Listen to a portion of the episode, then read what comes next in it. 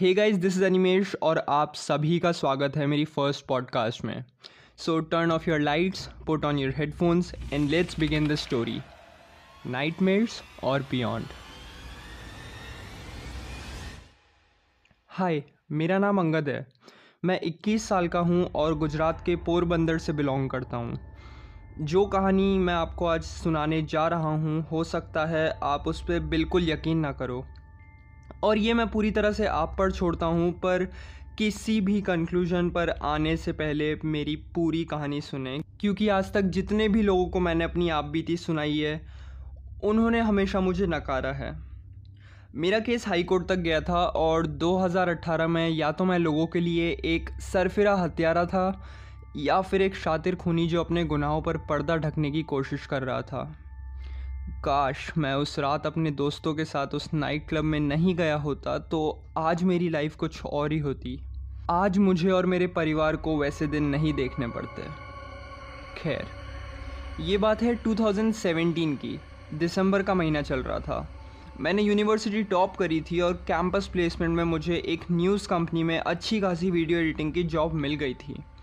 मुझे आज भी सारी तारीखें अच्छे से याद हैं, क्योंकि मुझे नहीं पता था कि आने वाला नया साल 2018 मेरे लिए न्यू बिगनिंग्स नहीं, तबाही लाने वाला है मेरी खुशहाल ज़िंदगी में। डेट थी थर्टी फ़र्स्ट दिसंबर 2017 जी हाँ न्यू ईयर से एक दिन पहले। In simpler words the new year's eve उस दिन हमें ऑफ़िस से दोपहर को ही छुट्टी मिल चुकी थी। मेरे ऑफ़िस में चार दोस्त थे, विवेक, कौशल, आरती और सिमरन। थे इसलिए क्योंकि उस रात के बाद उन्होंने भी मुझ पर से अपना विश्वास उठा लिया था और कोई भी अपने साथ मेरा नाम तक नहीं सुनना चाहता था। उसी दिन शाम को प्लान बना कि हम न्यू ईयर साथ में सेलिब्रेट करेंगे। जगह डिसाइड हुई, पास ही का एक नाइट क्लब। मैं अपने रूम पर ही था तभी आरती का कॉल आया। उसने कहा कि उन चारों ने प्लान किया है कि न्यू ईयर की इवनिंग बाहर क्लब में सेलिब्रेट करेंगे और आरती ने उसी कॉल पे मुझे उसी टाइम इनविटेशन दे दिया। और मैंने उसी समय डायरेक्टली मना कर दिया because I am not that good with socialising I don't like going out in short मुझे मेरी चार दीवारों में ही रहना अच्छा लगता है और उसी में सुकून मिलता है। But unexpectedly she insisted me again and again to join and I don't know मुझे क्या हुआ आई इंस्टेंटली एग्रीड शाम के आठ बज रहे थे एंड एज डिसाइडेड हम पाँचों उसी नाइट क्लब के बाहर मिले। विवेक ने पासेस ऑलरेडी एडवांस में ख़रीद लिए थे और हम सब अपने अपने हाथों पर क्लब स्टैम्प लगाकर अंदर घुसे।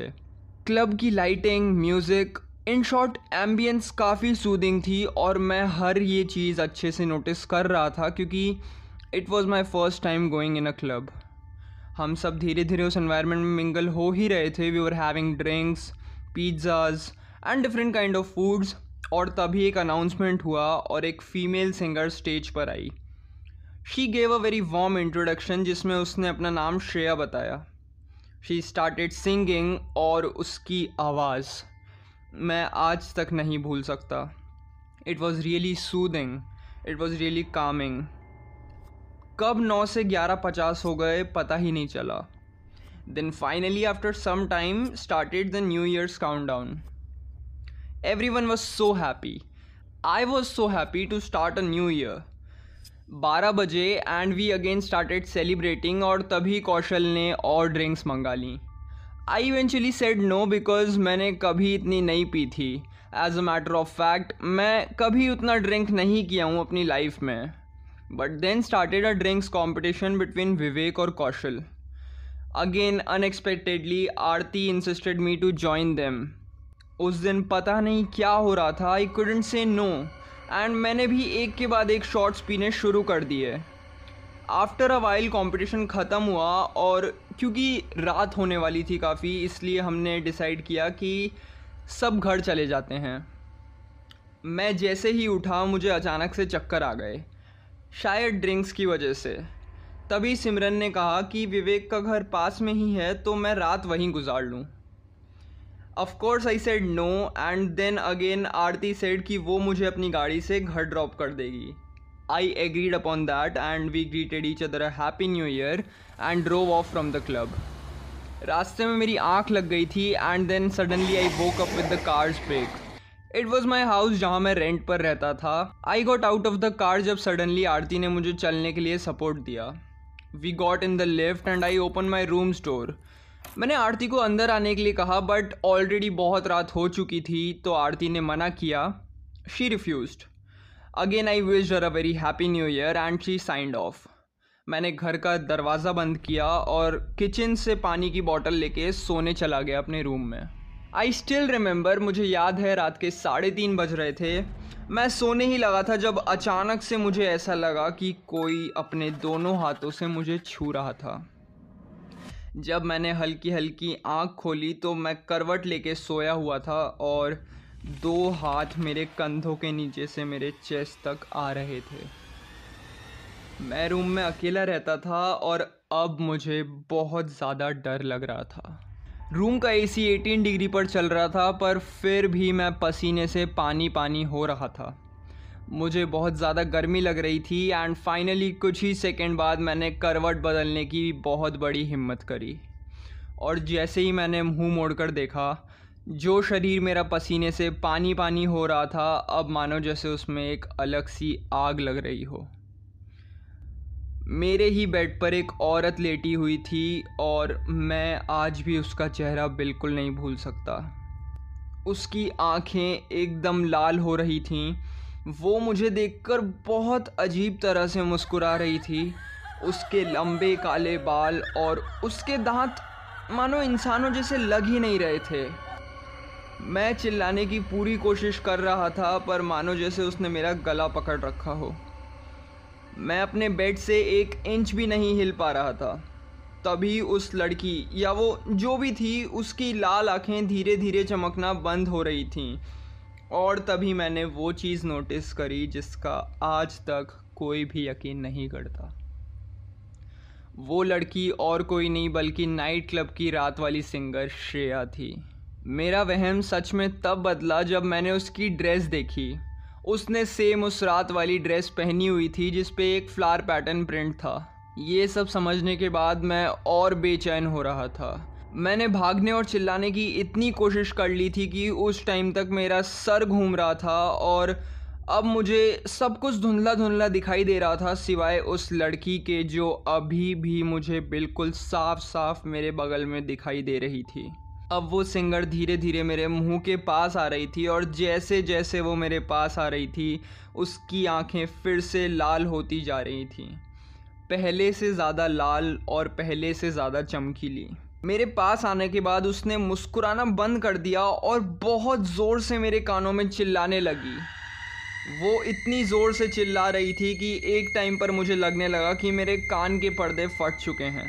मुझे कुछ भी सुनाई नहीं पड़ रहा था और फिर धीरे धीरे मैं बेहोश होने लगा।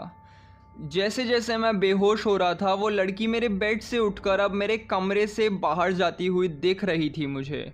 और फिर धीरे धीरे उसने मेरे घर का दरवाज़ा खोला और मेरे घर से बाहर निकल गई। ये सब देखने के बाद मैं एकदम से बेहोश हो गया। कुछ टाइम बाद मेरी आँखें तेज़ रोशनी से खुली। जब मुझे होश आया तो मैंने तुरंत उसी समय बेड से उठने की हिम्मत करी। जैसे ही मैंने करवट ली, मैं बहुत ज़ोर से चिल्ला पड़ा। क्योंकि जो मैं देख पा रहा था अपनी आँखों के सामने, मुझे खुद पर यकीन नहीं हो रहा था। मेरा दिल अभी भी मुझसे कह रहा था कि शायद मैं कोई सपना देख रहा हूँ या फिर किसी सपने में अभी तक फंसा हुआ हूँ, क्योंकि वो रात वाली लड़की अभी भी मेरे बेड पर लेटी हुई थी, पर उसकी ड्रेस चेंज हो चुकी थी और वो लड़की रात की तरह अब बिल्कुल नहीं दिख रही थी। इनफैक्ट अब वो एक नॉर्मल इंसान की तरह दिख रही थी, पर उसके हाथ पैर सर से खून निकल रहा था। जब तक मेरा दिमाग ये सब प्रोसेस कर पाता और मैं ये समझ पाता कि ये कोई सपना नहीं, बल्कि हकीकत है बिल्डिंग के सारे लोग मेरे रूम के अंदर घुस आए, क्योंकि घर का दरवाज़ा अभी भी खुला हुआ था। तुरंत दो आदमियों ने अंदर आकर मेरे हाथ पकड़ लिए और कुछ लोग किसी को फ़ोन लगाने लग गए। मैं इतना शौक में था कि मैं कुछ नहीं बोल पा रहा था। कुछ टाइम बाद मुझे गाड़ियों की सायरन्स की आवाज़ आने लगी। अब तक मैं ये समझ चुका था कि वो आवाज़ पुलिस के आने की है। बिल्डिंग में रहने वाले लोगों ने पुलिस बुला ली थी और ये बहुत ऑब्वियस था मेरी सिचुएशन में। क्योंकि मेरी बिल्डिंग में रहने वाले लोगों को बैचलर से एक अलग ही चिड़ एक अलग ही स्टिग्मा था। ये सब सोचते सोचते मैं इतना लॉस्ट हो गया कि कब पुलिस मेरे रूम में आई और मुझे उठाकर ले जाने लगी, मुझे पता ही नहीं चला। मैं अपनी बिल्डिंग की स्टेयर्स भी सबकॉन्शियसली उतारने लगा था। फाइनली जब मुझे पुलिस की जीप में बैठाया गया I came back in my senses मुझे पुलिस स्टेशन ले जाया जा रहा था और इस दौरान मेरे दिमाग में सब रिवाइंड हो रहा था। उस रात की पार्टी मेरा घर आना उस अनजान लड़की का मेरे रूम में मेरे बेड पर होना और तभी जीप रुक गई। पुलिस स्टेशन आ गया था। मैं जीप से उतरा और दो कांस्टेबल्स ने मुझे एस्कॉर्ट किया पुलिस स्टेशन के अंदर।